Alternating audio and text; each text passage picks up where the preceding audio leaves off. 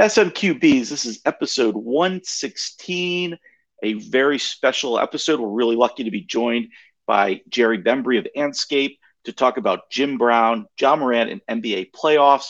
It's a really great discussion. You're going to enjoy it, no doubt about it. We also talk PGA Championship, punchable face, lasso, and one quick buzzer beater. Check us out. Leave us five stars. Thanks for listening. It's the people, climb up on the booth, singing from the people on the people. My the roof, dancing on the ceiling on the people. I got people on the dancing on the people. I got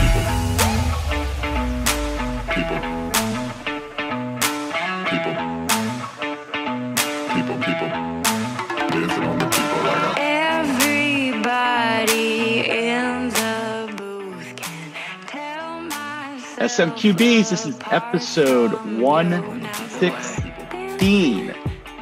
We are uh, still going strong here. This is going to be a great episode.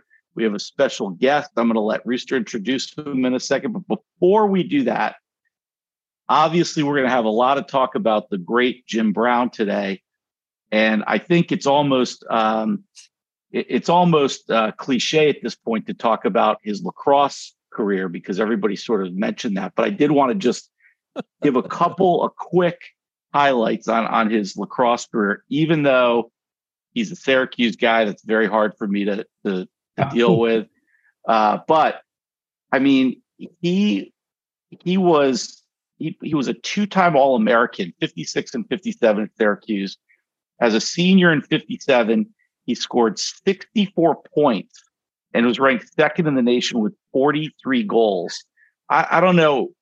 Not everybody here follows lacrosse. That's a lot of goals in a season. I He, mean, he was probably the best lacrosse player in the country at that time. yeah, he and if if not maybe the greatest ever still. Yeah. Uh, so and and even if you said he was just the greatest to come out of Syracuse, that would be saying Right, something. But Right. Probably the greatest ever. So anyway, there.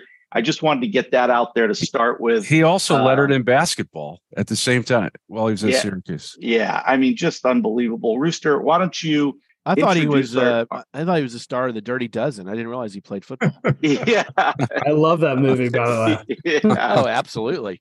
yeah. Well, Rooster, why don't you take it away from here, and and we'll jump into some great conversation. I'm looking forward. to Well, it. yeah, we're really happy to have a great friend of the show with us again tonight, Jerry Bembry, who's a senior writer at Andscape, which uh, kind of traces its its history back to uh, ESPN the magazine and the Undefeated, or at least Jerry does, and uh, he also knows way more about the NBA than uh, three or four of us hacks. So we're going Certainly. to cover a little NBA with Jerry.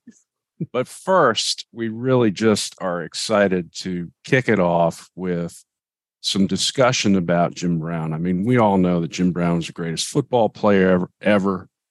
We're not going to spend any time on that. That's been covered by everybody under the sun.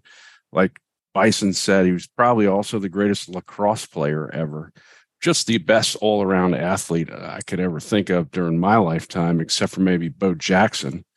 Um, but what I'd really like to talk about with Jerry, because you know, I know you've covered this a little bit, and I'm wondering if you've you had the good fortune to ever meet Jim Brown, but we'd like to talk about his impact on civil rights in this country. Yeah, I, n- I never met him, and you know, I just want to go back. You guys mentioned lacrosse. Can you ma- imagine a guy as big and strong as Jim Brown Yeah, at you know, on the lacrosse field? I mean, it's just it's unbelievable. But yeah, uh, you know, Brian has that picture of the uh, the Ali Summit that you know Jim Brown was an organizer on. You have some of the greatest athletes uh, in the world, and, and a couple of politicians, but you know, Bill Russell, uh, Kareem Abdul-Jabbar, then Lou Alcindor. And look how long, look how young he looks. He's got this baby face. Exactly. And, and, you know, and I'm sure he was in awe just to, I've read some stuff where he was in awe just to be invited to that moment at a young age. But, uh, you know, Muhammad Ali had taken a stand about uh, not going to war. And, you know, he was very outspoken and he was penalized and, you know, he lost his titles, uh, threatened with jail. And Jim Brown organized a summit uh, to stand with him and to speak up for him. And, you know, he was one of uh, the guys that was a true activist in, in, in sports. And uh, he continued that for the rest of his life. And yeah, he was, he, he was a great individual, uh, great football player, eight rushing titles in nine years in the NFL, which is just amazing. Uh, went on to become a Hollywood actor and And the reason why, one of the reasons why he stepped away from football was because um, he was going to miss part of training camp while he was doing his movie role. And the owner said, "Well, you have to be here." Jim Brown called up and said, "You know, I, I quit," and he he went back. So uh, He was the MVP of the league the year before. Yeah. Absolutely, Unbel- absolutely. just unbelievable. It's like the ultimate like call your bluff move, right? yeah, totally. right. Literally, Yeah, I quit. yeah. so never you can imagine the Cleveland Browns. I mean, they, they got this the greatest player, you know, the N- NFL's all-time rushing leader, and uh, he decides to walk away. I, I'm sure that hurt them at the turnstile, but uh, that was a man who was not unafraid to speak up, to stand up for his principles, and uh, he should be admired for that.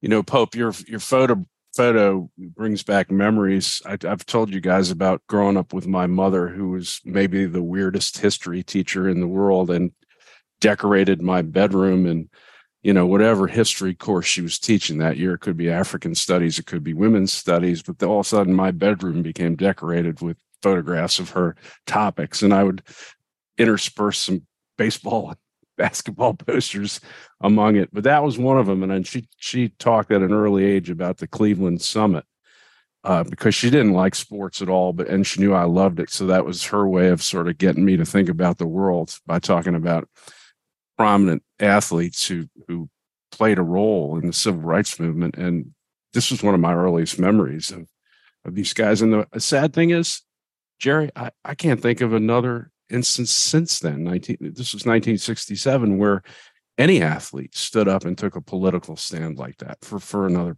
athlete. Well, you had our Olympians in 1968 Olympics. Yeah, Well, yeah, but that was that was you know that was definitely for the cause, but not for another you know not for another athlete.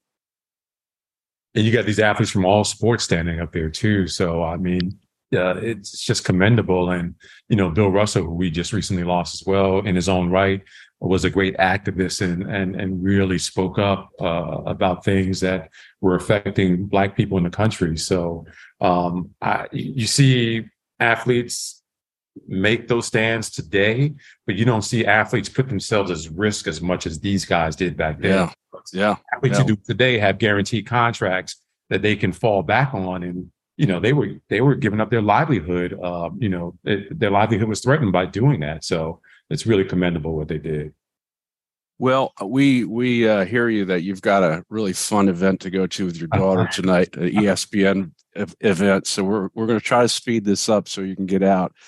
Uh, let's go from sad to mad uh, and talk about your article uh, recently called "Who Does Ja Morant Want to Be?" We all read it. It was a great article. Uh, I commend it to all of our listeners. It's on Andscape.com, and um, you know, you seem to be advocating for a, a one year suspension for Ja. Tell us about that. you know i think he needs a significant uh, suspension just because right before the most recent incident with a gun two months before um, Ja Morant sat on a tv program and apologized for his actions and said it wasn't him and said it wasn't his gun and you know he said everything that you need to say to to dodge major punishment and for him to come back two months after that interview with jalen rose and to do it again and this is this has nothing to do with second amendment gun rights because you know that's that's the second amendment. You're allowed to have guns but uh, he's he has guns in public places. You know he had a gun in a strip club the first time. He's got a gun in a car the second time. And so much can go wrong. And charles barkley once famously said i am not a role model but um, athletes are role models and people do follow mimic what they do and if Ja Morant is in a club, if Ja Morant is in a car, pulling a gun, holding it uh, uh, carelessly, then kids are going to do the same thing as well. And we have a, a, enough of a problem with gun violence and deaths, especially uh, among the African American community, um, for people, for kids to say this is okay. And so I think that Ja Morant the first time went into um, they said he went into a facility in Florida and maybe it lasted eight days, 10 days, whatever but I think he needs a bigger punishment to think about what he did, the impact on other people that he has. And I think a year without pay, maybe it's a half a season without pay. Either one of those, I think, would be significant and make him realize that, you know what, the NBA can discard me at any time. You know, there's another guy who's coming up behind me um, who can fit my role. And and you know, I need to I need to you know check myself and and really figure things out and and do the right thing. And so I, I hope he does because I like him as a ball player. I think Yeah. he's exciting. Uh, you know, he makes Memphis a winner. He, he gives that that that team its backbone. And but you're only as good as your best player. And if your best player is immature, then that that means your whole franchise is going to be immature. They're going to um, follow the leader. The players are going to say, "Well, if Ja can get away with this, then why can't I get away with this?" So I think for the Memphis Grizzlies franchise, I think it's important for them um, to help him get right and make sure that he gets the help he needs uh, to come back and be the player that we all think he is. You know, you mentioned in your article that he's, you know, he's in, he's bordering on or in Antonio Brown territory Huh. here with his behavior. And, oh, Gosh. you know, it's always kind of I don't want to be there. funny to say Antonio Brown is batshit crazy, but I actually think he has some mental health problems and needs some help. And it's, it's kind of sad. It's I mean, something more than just being immature here going on with Ja Morant. What's, I mean, what is he doing? Yeah, you know, it could be it, it could be the circle that you run with. And you know, it's funny, I was on a panel this past weekend with Mahmoud Abdul Rauf, and he was saying that, you know, if if if you're and he wasn't speaking about job, he just made this example. He said if if you're not a if you're not physically fit, you should hang around physically fit people to inspire you. You know, if if you lack intelligence in a certain topic, you can you should hang around those people to inspire you because that you know that gets you to that level or or make you want to be at that level and i think Ja needs to be around better people in his life and and and, and maybe Ja's that bad influence on the other guys i don't know i don't know what it is because Mhm. um you know the the the guy his friend took the uh the face what the instagram live video and no one told Ja. Ja knew exactly where he was at, and you know his instinct was to pull a gun. So was that the friend being a bad influence uh, because he was on Instagram Live, or was that Ja just doing something really not too smart for pulling a gun, knowing he's on Instagram Live, knowing he was on Instagram Live last time? So uh, I I mean, think Jerry, Jerry, who are the grown-ups in the room that need to step up and take control of of Ja's future? Yeah, you know, I, I think that perhaps the Memphis Grizzlies are in a situation where they should sign a veteran guy. You know, Miami ha- Miami Heat has Udonis Haslem, their team as a veteran guy. He doesn't play, but I'm sure he's a positive influence based on his career and the people he was around in winning championships before. He used to be the backbone of that team. Yeah. And, and and maybe the Grizzlies don't have that guy. Maybe they need that veteran guy to really be a positive influence because obviously the people in Jaws Morant uh, aren't being that right now. Well, he's not Even- getting it from even- his dad. We know that from even even beyond incident. that though because pope you, you hit hit on something that i wanted to ask you about i think it was a good question pope and, and even beyond a veteran player on the team you know who are really the the sort of icons now that that these young guys will listen to? I mean i i, I made a joke about uh, jim brown being a syracuse guy and, and gave away that i'm a georgetown guy. And, and you know i was there when iverson came to georgetown and john thompson was a guy who Iverson, you know, ended up idolizing and and credited with everything good that happened in his life at the end of the day. Now we obviously you mentioned that we lost Bill Russell, we've lost Jim Brown.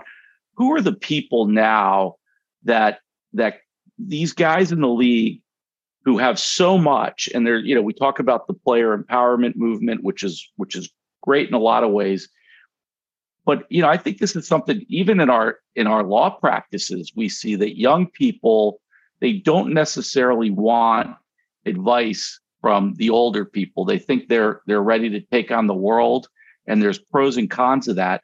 Are there leaders in the in the, the professional athlete world that some of these superstars who have so much so fast will listen to? I'm not saying that all coaches have the best influence on players, but I, you know, Taylor Jenkins, I don't, I don't, you know, I don't know what kind of coach he is in the locker room. Uh, I don't know if he has a full grasp of that Grizzlies team.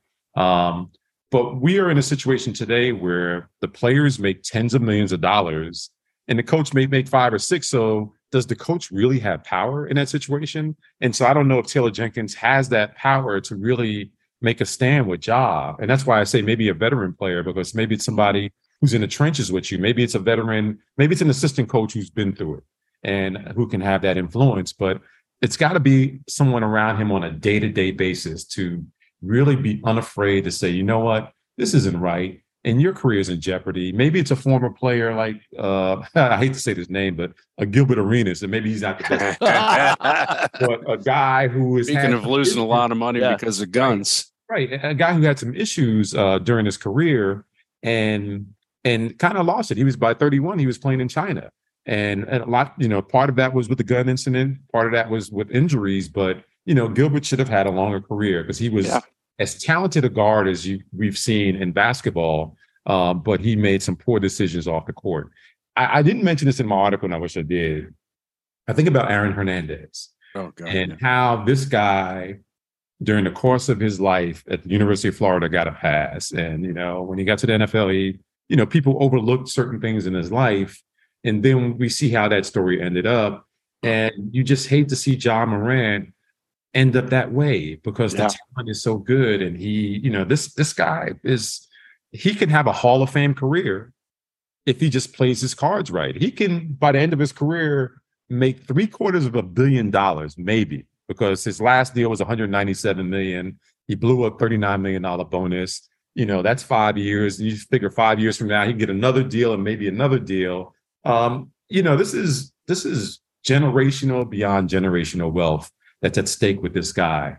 And for him to pull a gun and potentially put that at risk is just mind boggling to me. I just don't understand. I really don't. If, and you know, my daughter, I, I, I'm if my daughter was doing stuff like that, I would pull up and say, "Listen, you know, you, you got to get this right. I can't tell you how to run your life, but I'm to tell you what you what you maybe should be doing." You know, I I- never want to tell her what to do, but I want to put some alternatives out there, some suggestions out there, and someone needs to do that with Ja. His dad seems to be a guy who wants to be in the spotlight a lot, so maybe he is not the right guy. Obviously, his friends. If you look on the Instagram page, their life revolves around Ja Morant. You know, it's all Ja on their Instagram page. It's not them, it's Right. Ja and them, right? So um yeah, he needs Ja needs to surround himself with five good people in his life who are really going to set him straight and be an inspiration to him and and uh and and, and just be positive for him. A- and and like you said, I think he needs time to think. I mean, if if he doesn't get punished severely for his last action, then you know he's going to get the wrong lesson from it. Yeah, if you give him another week, right? If you give him eight days and he can just sit out Right. and come back and like nothing happened, that's not going to do it. Yeah. It's got to be the significant amount of time. Um, and that's, you know, time, money lost, um, not being in the spotlight, not helping your team. I think all that would have an impact on, you know, him maybe turning a corner.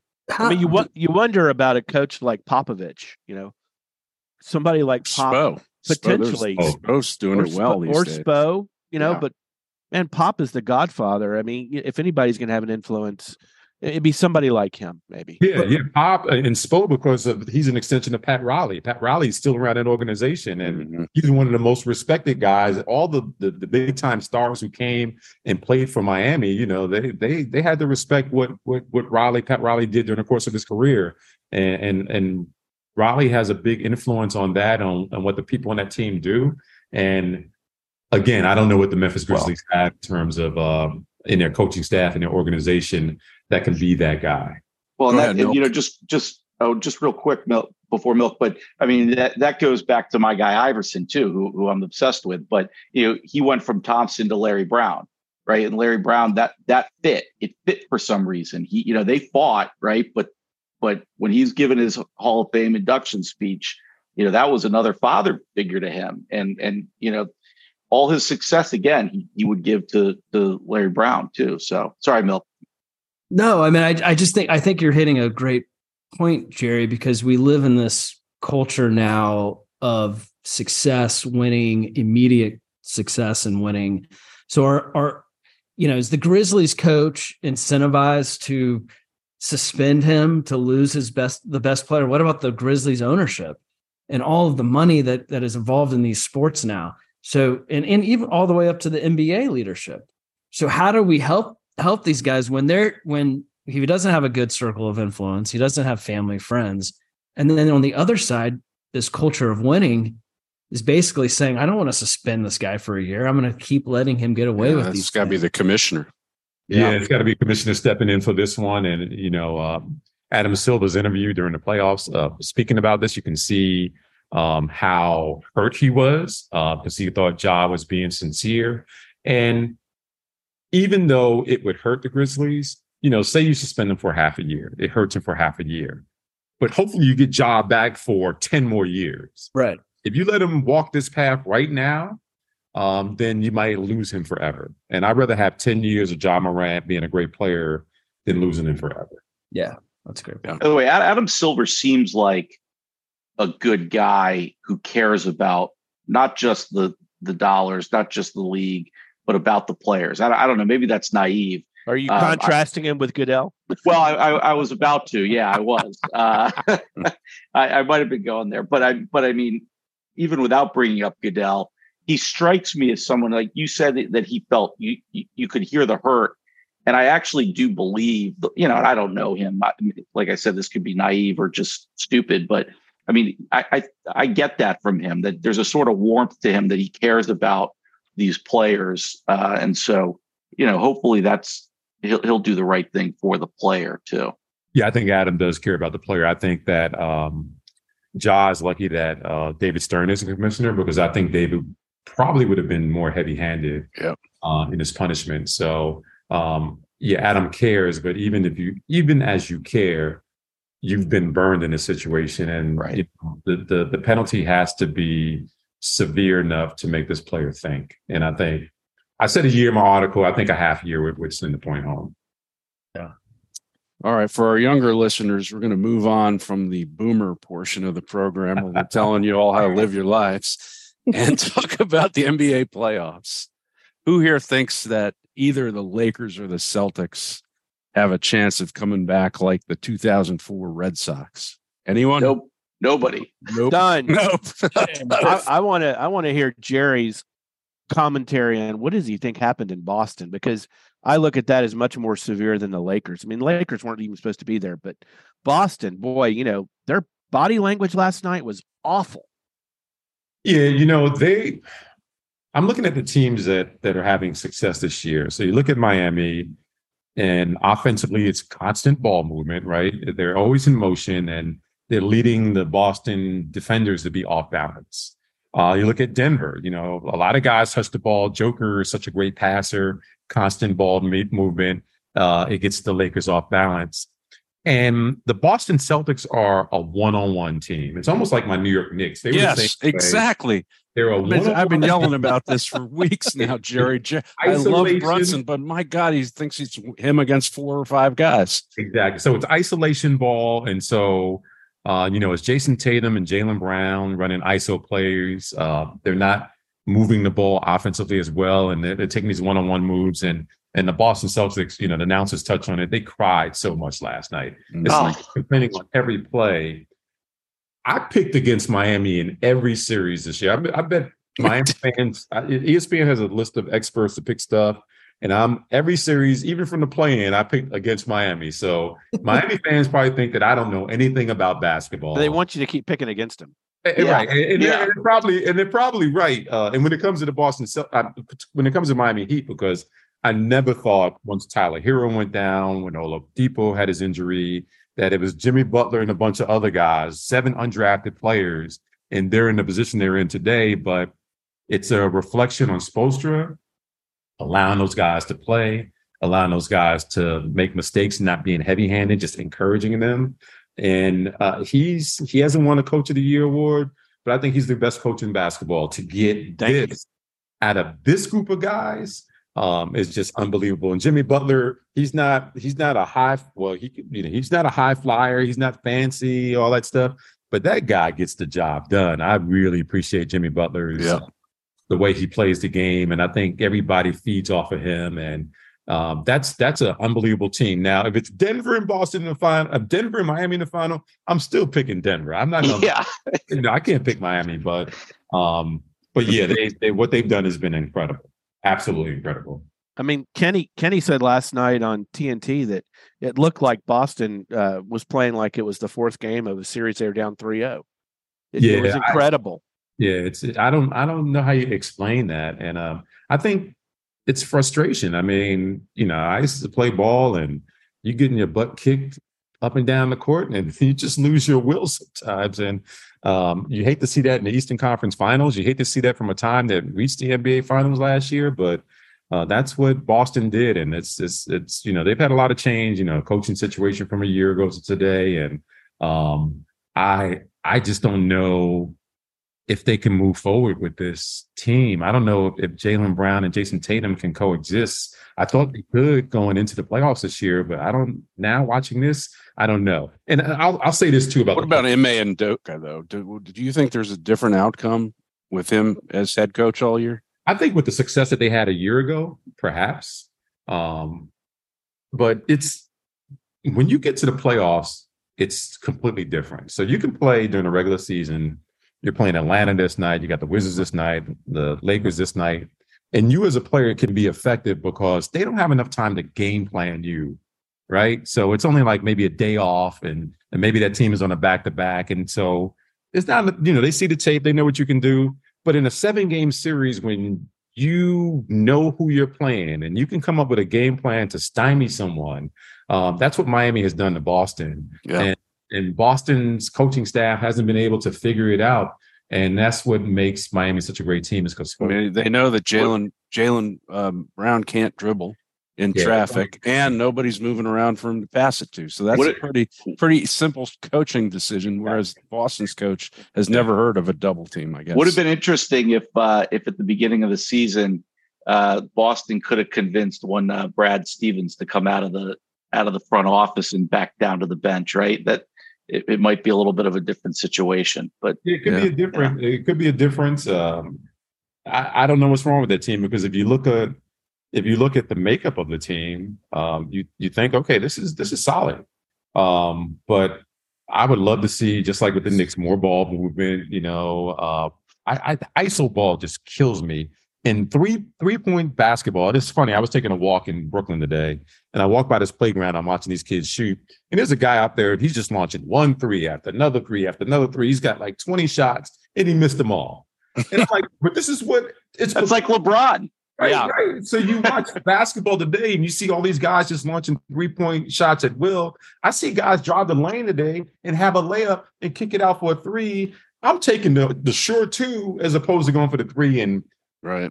it's it's a three point shooting league right now. I think the a- analytics has really screwed it up. That's why I want Denver to win because they have a big man who goes inside or out and they can pound you in the middle and they can get points in the paint. And I I just want to see it go back to that style, just a versatile style of basketball, as opposed to everybody launching threes thinking they're a shooter. Are you surprised at all the Lakers haven't been more competitive?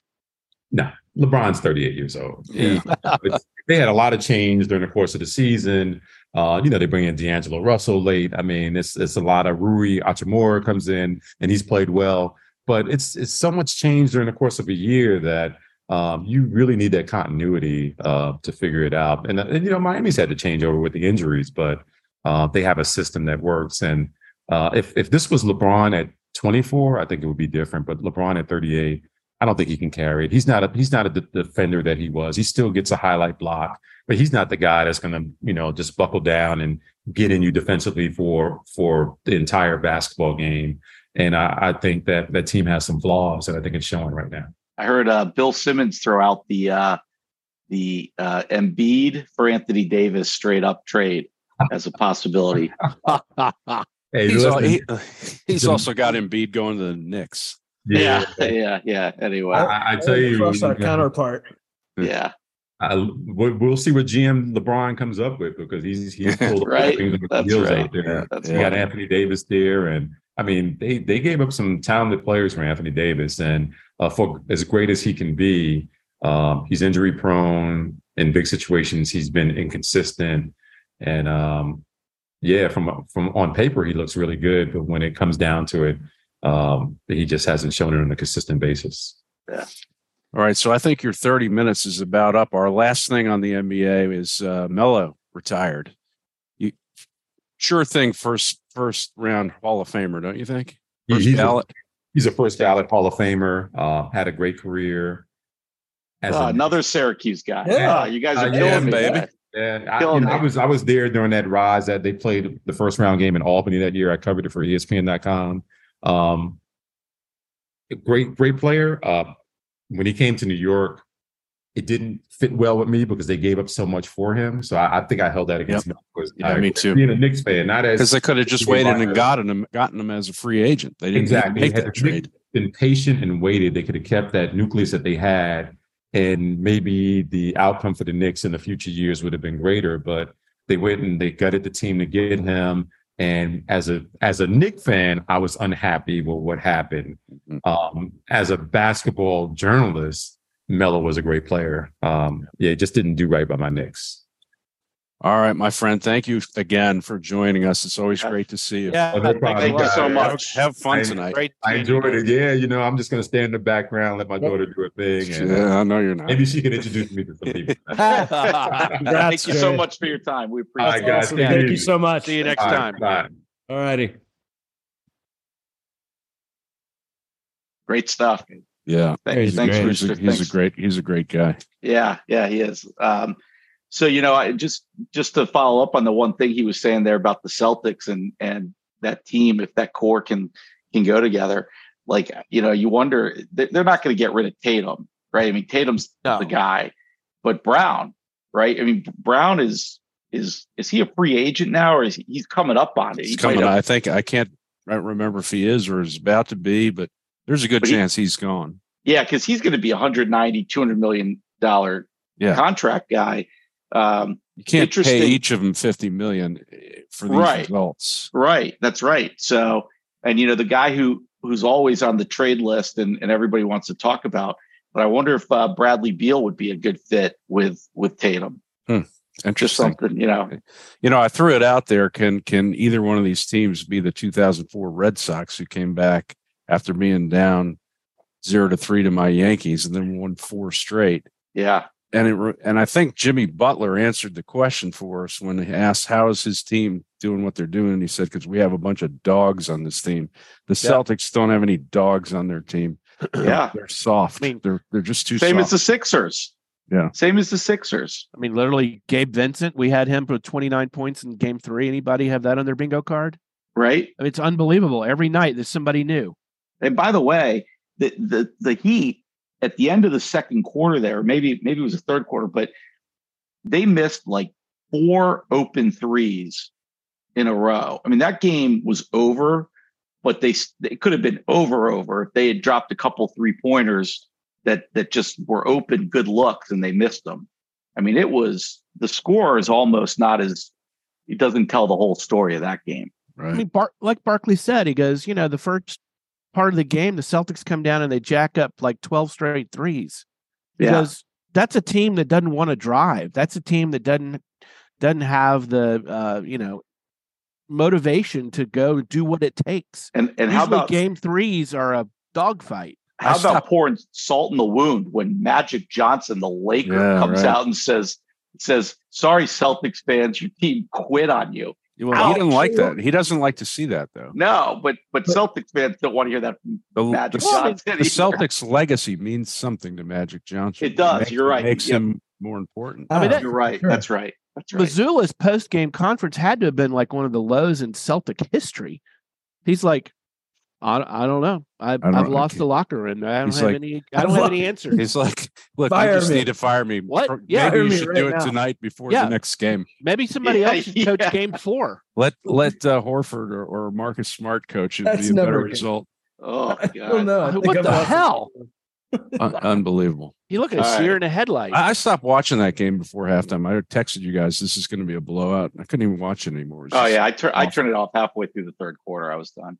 Well, you went Uh, yeah, I did. I was, it was way too late for me. right. Um, but I did like your else on prognostications, like going at a week ago. The review was fun.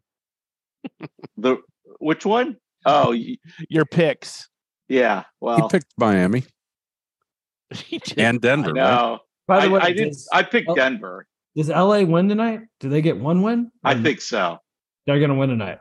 Yeah, I, I think, think I think that Yeah, LeBron maybe. still has a little dog in him, and you know, he- Yeah. he's got enough in him to pull out one win. Yeah, I think, But I don't think, they the Celtics do, I agree. and they're I the best agree. team left in uh, probably in the NBA right now. They're, But look, I. I, I mean, I mean, Pope, you're. right. I mean, I feel like like Jerry does. Like, I don't. I would pick Miami over Denver, but you also sort of feel like, well, why couldn't? I mean, Right, why not? right, right. Right? Why not? Why not learn from my mistakes Right. every other round? Right. I mean, I don't know. So, all No, right. Anything else on NBA? no team that is singing Taylor Swift is going to win an NBA title. Who's doing that? Who's Oh doing- yeah, Taylor Miami. Swift. Miami. Oh no, Oh, they Miami did? was. Yeah, Oh Yeah. God. Jimmy Butler was. Yeah. Yeah. Uh, yeah. Well, you say whatever you want about Jimmy Butler. I, Yeah. Right. If you gotta have, if you gotta have one guy, you know, not That's not in taking a shot, but one guy to lead your team in a quarter of basketball, who's in the who's in the NBA right now. It's hard not to take Jimmy Butler. It, it, that's actually Hemi. Yeah, that's it right. Yeah, yeah, exactly. All right. Hey, Pope. Um, You got to have very mixed feelings today Ah, about a washed up has been from the the lit club live. I can't wait to hear how he spins Live it. and let die. How is he going to spin it? Yeah, well, he is a sponsor of LIV, so you know that. I mean, that's That's right. He's been a LIV fan all along. We're about to. he hear hates that, it. I He hates it when I remind him that he's a sponsor. He, all closet LIV fan. All right, I I think it, you know, and I haven't gone back uh, to to hear all of the times we talked about it, but I think my comment on Brooks was that the only reason he did it was because of his injuries, and he was afraid that he would never get it back, and this was his opportunity to cash in. I don't think a healthy Brooks Koepka would have ever gone to LIV. I think he cares too much about his legacy, and he is right now, you know, clearly the major uh, guy on on tour. I mean, he all he does is he wins majors. He's got more majors than than tour victories, and I, I don't think there uh, Let me see. there aren't anybody who can say that. You know, going back to Tiger Jack or anybody else. I mean, he's got five majors and four non majors, so he comes to play when it matters. Um, I mean, I think this. Other than the fact that we're all blockheads, and I think we'll talk about that later. This was this was a fun PGA, and it, and I thought it really. I think we talked about this. I thought it really played out more like a U.S. Open uh, than a PGA. Sometimes in PGAs you get you know double digit uh, winning scores, but Oak Hill has historically been a tough course. It was a U.S. Open course first, uh, and so it it played every bit like it. And Well, and a day of a day of downpour rain didn't didn't help, right. right? but that rough was punishing, and you know the Donald Ross uh, sculpted mounds on the greens. It was it was hard for them to get it uh, a read on them. Um, but I, you know, I thought we all probably assumed that Scotty was going to run away with it when he was up uh, going into Saturday, and he just he's had it a couple times in major rounds recently where he stumbles. Uh, and third round was it. I mean, he he would have won the tournament, but for just a horrific Saturday. And and Koepka, you know, initially it looked like he was not even going to be a factor. He was two over after the first day, didn't look good. Uh, in fact, he had to, you know, kind of come on strong at the end of round one just to get where he was. Uh, but then, then he throws out a 66 on on Friday, and he's in the mix. Uh, and then 66, 67, and you know, the guy just he's got ice in his veins. Um, it is uh, uh, it is a tournament though of two bunker shots to me. Um, if Hovland is able to get at least up and down out of the bunker, maybe just get a bogey on 16 instead of a double. I mean, remember, Brooks is only up by one going into the 16th hole. We had three holes of match play with one stroke lead, uh, but then with the double bogey, it was over. And then on, on that par three 11th, Brooks hit the ball and he's just steep into that big face uh, of the bunker and he's able to get it up. Now, he didn't make the putt, but shot. it could have been it could have been easily a double and he could have left it in the bunker he could have buried it in the face like Hovland did. So those two shots really you know made the difference in the tournament. But um I I don't know where you we'll talk about what it really means. I mean does it does it um legitimize LIV now that they have one of their players has won a major? I'm sure it gives them a, a boost a little shot in the arm. I'm sure the shark is running around uh you know high-fiving Um, but does it uh, does it change anything know, as far as the way that Yeah, two yeah. I think were? we're ready for a LIV versus PGA And the Live- Cup style tournament. I got to tell you, I, my, my I thought think PGA is afraid of that. my my thought was, LIV is such an afterthought. Nobody cares. Like the the, the unfor- I just don't think anybody cares. Like, is anybody going to go turn on a LIV tournament now because Koepka won? No, nobody knows where to find them. It's not even a story anymore, right? Right. The reality and is- the fans, the PGA PGA fans don't seem to care either. They're Nobody cares. they're back to rooting for Phil and Brooks, and they're fine. Yeah, I mean, it just it's just unfortunate because you're only going to see these guys at the majors, right? I mean, all this has done is elevated the majors another notch higher because it's the only time you're going to see all the best golfers in the world playing playing Milk, against each Milk, other. Milk, It- what's going on with Dustin Johnson? It, yeah. Well, he, Oh yeah, back. He pulled he his hurt back he hurt his back with Paulina, man. Yeah. They- Oh, Paulina. Can you blame him? yeah, I, I wish I could hurt my back like that. No, he's not playing well. But I mean, I I think look, the problem for the PGA Tour is when you're not playing a major, it it's completely devaluing the regular status weekend tournaments outside Right. of majors because They're watered down with the talent. water their talent's not there. You have look. I mean, by the way, it wasn't just Brooks yesterday. I think they had how many in the top five? Two in the top five. Like Bryson was there, right? Yeah, He he played like shit yesterday. Yeah, he played like shit, but he still was top ten. I think they Top have 10. like first six got six live players in the top fifteen or top But, twenty. but uh, Milk, I'm going to disagree with you on on one thing there, because you know I hear what you're saying about watering down the other events, but you know the the PGA's designated or elevated events, what they've done with those, I think has counteracted a little bit of what you're saying, because the guys who are the top players on the PGA have to show up to those tournaments. So you know, like we talked about it a couple weeks ago, but the Heritage in Hilton Head, which, I got to go to one of the rounds of.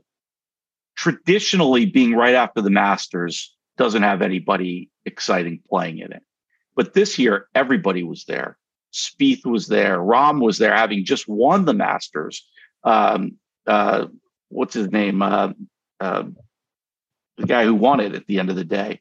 Um, what's the kid's name from England who won it? Um, Fitzpatrick. Fitzpatrick, yeah. Yeah. Um, I wanted to say Matthews, but I knew that wasn't right.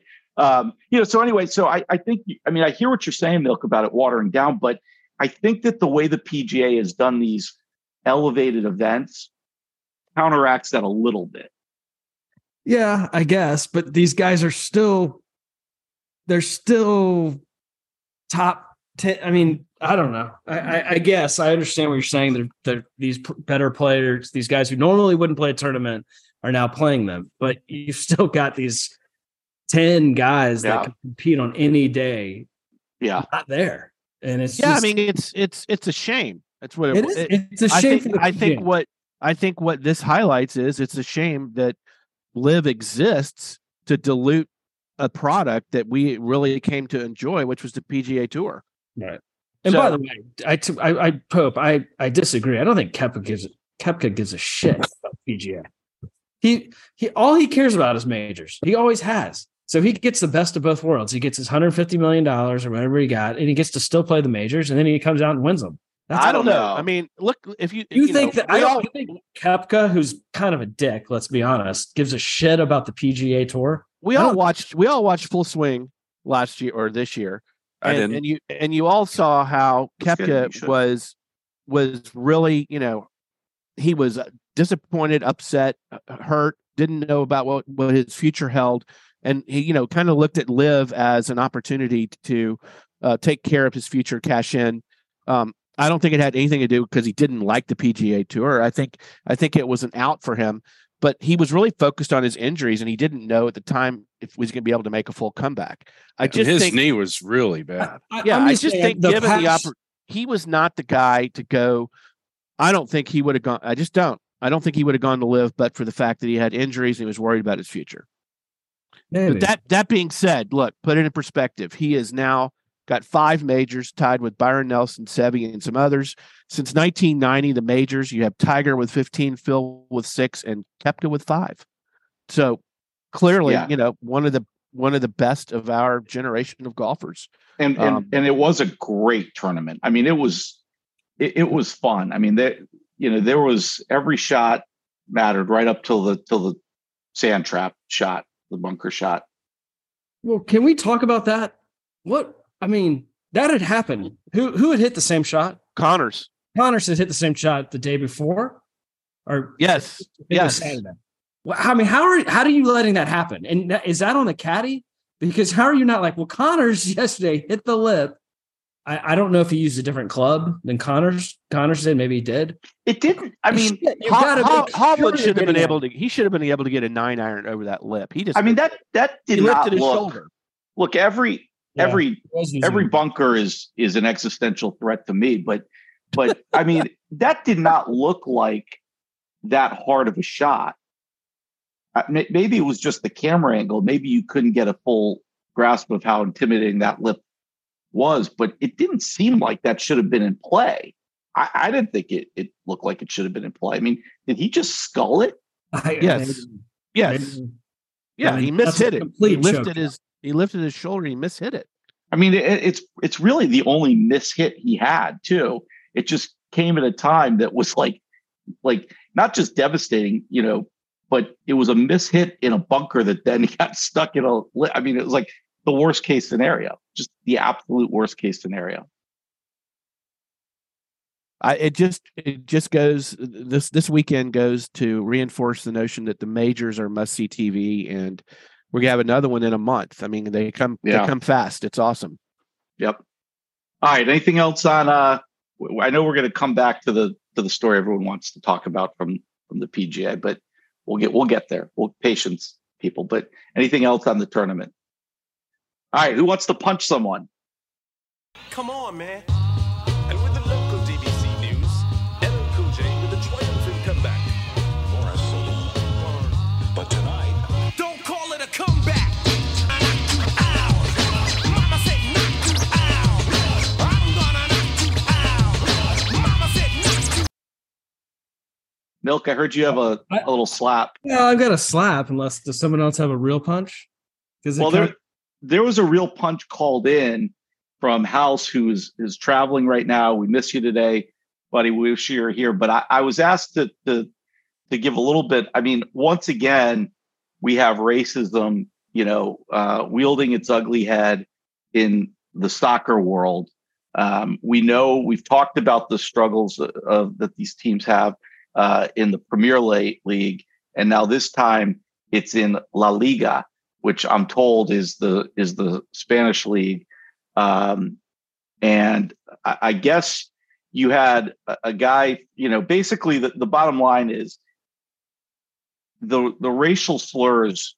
You know, there's players in La Liga now who are just saying Spain is the place for the race for the racism now. This is the way it is. You know, there was an incident over the weekend, I guess, and um, you know, one of the Real Madrid players was was, the recipient of a number of slurs. Um, but what's the sad part about it is the attitude that all the players have had, saying this is what La Liga is now. This is what the fans are. This is what happens every game. This was not an isolated incident, and you know that's the reason for the punch. It's not a couple unruly fans. It's that you have a league where racism and slurs are just common to the point where the players are just they've just sort of thrown up their hands and said we have to just live with it you have no idea how bad it is But doesn't this get back to our our where we started? There's no Jim Brown willing to defy that situation and stand up and say this is unacceptable, and we as players won't tolerate it. yeah well you're It's right i mean nobody's nobody's walking off should the, have to.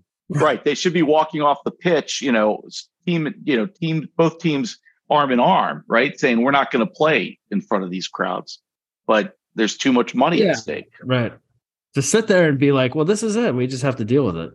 There's nothing we can do. Their their their teammates shouldn't tolerate Right. tolerate it. right Right. They need Roy Kent. to They need Roy Kent. That's right. This is a Roy Kent moment. So, well, that's the punch that I had, um, and I'm sure that that House could probably speak a little more eloquently about it. I mean, the the idea that I have to report on soccer is very frustrating to me. It's Hey, been a bad be- bad day. So much Syracuse fucking praise, and now I got to talk soccer. Yeah, right. Really. Bef- before we move off of uh, House's favorite sport, let's congratulate one of our uh, favorite listeners, Zeke, for graduating from Oh, Tulane yeah. this weekend. Good and getting into law school. Good job, Zeke. Yeah, That's right. congrats, Zeke. Yeah. Yes. Are you Yeah. also pun- punching him in the face or something? Who Zeke? Not yet. This Not until we get to not in the we get to the segment. Joe Burrow segment of the show. were I don't laugh. know. Can, can we not punch him for wearing a Jalen Hurts jersey underneath his uh, graduation gown? That's prob- that's, suspect. that's definitely punch worthy. That's punch. That's definitely punch worthy. His Yeah. take on Joe Burrow in, in its entirety is punch worthy. yeah. Milk, go ahead. Give us your slap. Give us what you had as a slap. No, look, look, I think it's time somebody stood up and said something about this. I texted about it yesterday during the golf course. I I can't stand Oh, yeah. potato. talking in the backswing guy anymore. It has It's I love this. You are so right. Point where it's every shot, it's not just the drives, it's every iron, it's every putt. And the worst thing of all is that it's no longer funny. There used to be some fun. I was the first to admit I laughed when I heard mashed potatoes the first time. Right. Okay. I was the first person to laugh. It's not even funny anymore. Some of the stupidest, I, I don't even know what these guys were saying yesterday. No. Get Stupid a life. Just They get a need- life. No, they need to kick them out. They That's- kick them it's out. Do something. There needs to be a rule. I don't care. I'm that you're. I'm sure as hell that's a rule in- in Augusta. I don't hear it there. So somebody figure this out. PGA Tour to the dorks, fucking losers who do this. I'm punching all of them in the face, slapping, whatever. At at the very minimum, if you're going to continue to do it, say something funny. Come up with some original, something original. It's stupid.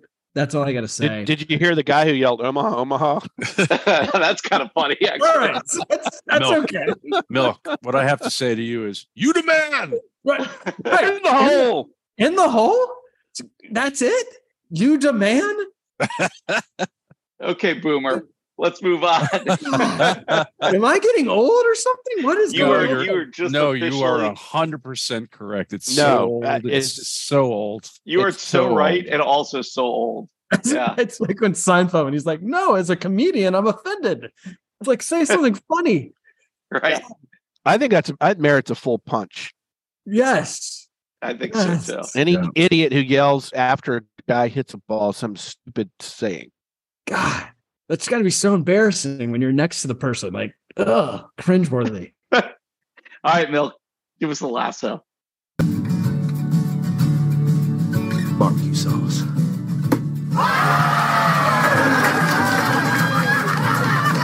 Oh, well, I felt bad for Pope that he had to cover the PJ championship and not mention our friend, our blockhead friend. Um, obviously, that was almost as big a story, if not bigger story, a bigger story than than Kepka's win. Uh, you know, Michael Block, the PGA professional from Mission Viejo, uh, California, who, and I mean, I've been thinking about this. I don't think we can put into perspective what he did this weekend to literally go out there and the guy hits a bucket of balls a week. I mean, that's like as little as it gets. He doesn't even play a full round. These guys to go up against the best in the world and not just, you know, look, you can go out there and go head. That guy can probably go head to head with any PGA. Most PGA professional can go head to head in a one round game on any golf course and probably come really close, maybe lose by a few strokes or whatever. But go out in those conditions and to basically shoot par for four days straight. Yeah. Was it it's it was a Tin Cup moment. Like literally, it wasn't a movie. It happened. Um On steroids. on on steroids. And then you just throw in this ace on 15 Oh that was just God. unbelievable shot I've ever seen. Not only was it an ace, it didn't even roll. It It goes just went right in the hole. It was a swish. It's in the hole. swish. I mean, It it, was like this. It looked like I my only hole in one. Just Yeah, this is really happening. It's really happening. Then you That was get- gratuitous, Pope. That was Yeah, right. gratuitous. We can cut. We can edit that out, right? Yeah. Oh, whatever. he gets to uh he gets to 18 he's got to get he hits a horrible shot on that we all related to on it wasn't even that bad i mean but he was off the green uh puts himself in a bad situation he's got to get up and down to get invited back to the pga championship next year oh my god and hits a ridiculous that chip was absurd by the way Almost Absurd. harder than the hole in one. harder than it was I mean, he had that. He had that much landing area. he had the smallest landing area, perfectly placed, puts him in a position to make a putt that, by the way, is also completely nerve wracking. He's sitting there and you look around, there's the entire place is packed. And he's, I mean, just think about that. He probably knows in his head, I probably have to make this to get top 15 finish. The entire world's watching me. This entire crowd is watching. I mean, I would have gotten up there, putted it off the green. I mean, he might as well have been putting for a green jacket. I mean, it was unbelievable. and it goes in and this like slowly goes in, like tiger style. Uh huh. It goes in. Um, he finishes in the top 15. He's coming back. Then these videos have come out of these of uh, Colonial, uh, the Charles Schwab next weekend, calls him after and says, Oh, by the way, you've got a sponsor exemption. We want you to come next week. And then I think he got into the RBC, right? Yeah, Moose Jaw hooked him up. He may be the most popular golfer in the country right now. Paul Miller puts him up. And Yeah. it's just like, I mean, you know, it's one of those like, this is never give up on your dream moment. I mean, it, to to go out there and do what he did. I mean, he he beat. Did you hear that at one point they somebody said that they one of the one of the you know the reporters out there on the course looked at Rory and Rory was like, I've never seen anything like this before. Yeah. He's like, and I've seen everything on the golf course. Right. He couldn't believe it. Um, I mean, other than that cackle when he hit that hole in one. Uh, I I mean, Milk, we know you hate Rory, but yeah, I know. I, I I I have to say, I think Rory was like smitten with the whole thing. Like I think he was thoroughly enjoying the whole day. I mean, how could you not? I mean, you're Right. playing with this guy. He's hitting, he's getting aces, which have happened. It's only happened like 20 times, right? In the entire, or since like the 1980. Um, but I mean, look, it's just uh unbelievable story. And I, I, he might go out next weekend and shoot 115. Right, right, he right, is. right. But, Yeah. and he probably will. He- he's he's just going to go out and get hammered in Fort Worth bars and just yeah. he's going to live the life of Riley. He's going to be high fiving guys. That guy is like average Joe PGA professional. at any golf Exactly. And- It's, and it's almost if Golf Channel put together a script and they're like, Yeah. think we could sell this? No. Yeah. He beat Jon Rahm by six strokes over Right. four days. Oh That's wait, he good. gets an ace on fifteen. No, no, you can't. That's unrealistic. That was un- that was just unreal. Just Yeah. unreal. I mean, it's And I- crazy. I don't know if you guys remember it, but it was viral. Like I think it was Thursday. He hit a shank on a par three, right. a dead shank right, and he got a double bogey, which was pretty amazing considering.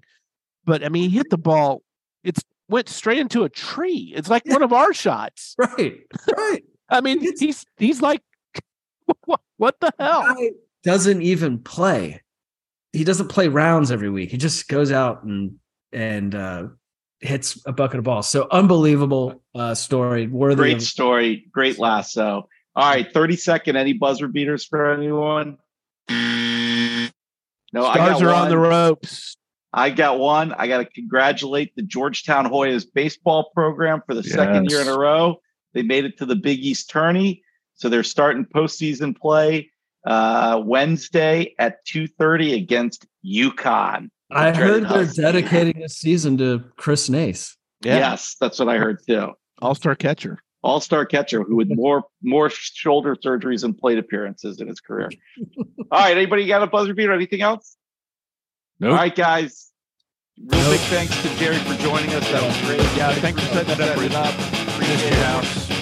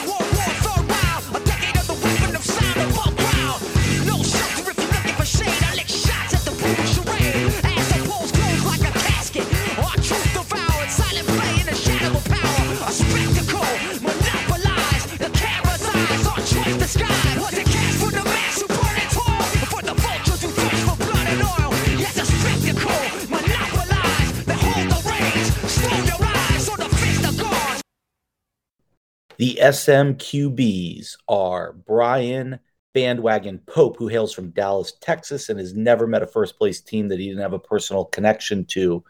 Michael Rooster Phelan, hailing from Richmond, and who roots for teams from New York, or is it Boston? I can't remember which it was. One or the other. Also, Patrick Milk Michler from Tampa Bay, and he is still massively in love with Tom Brady and will never get over his man crush on the GOAT. Toby House Milrod, a long suffering sports fan hailing from Philadelphia, whose Eagles team, mm, they're still looking for another quarterback. And I am Chris Bison Nace, hailing from Washington, District of Champions. Thanks for listening.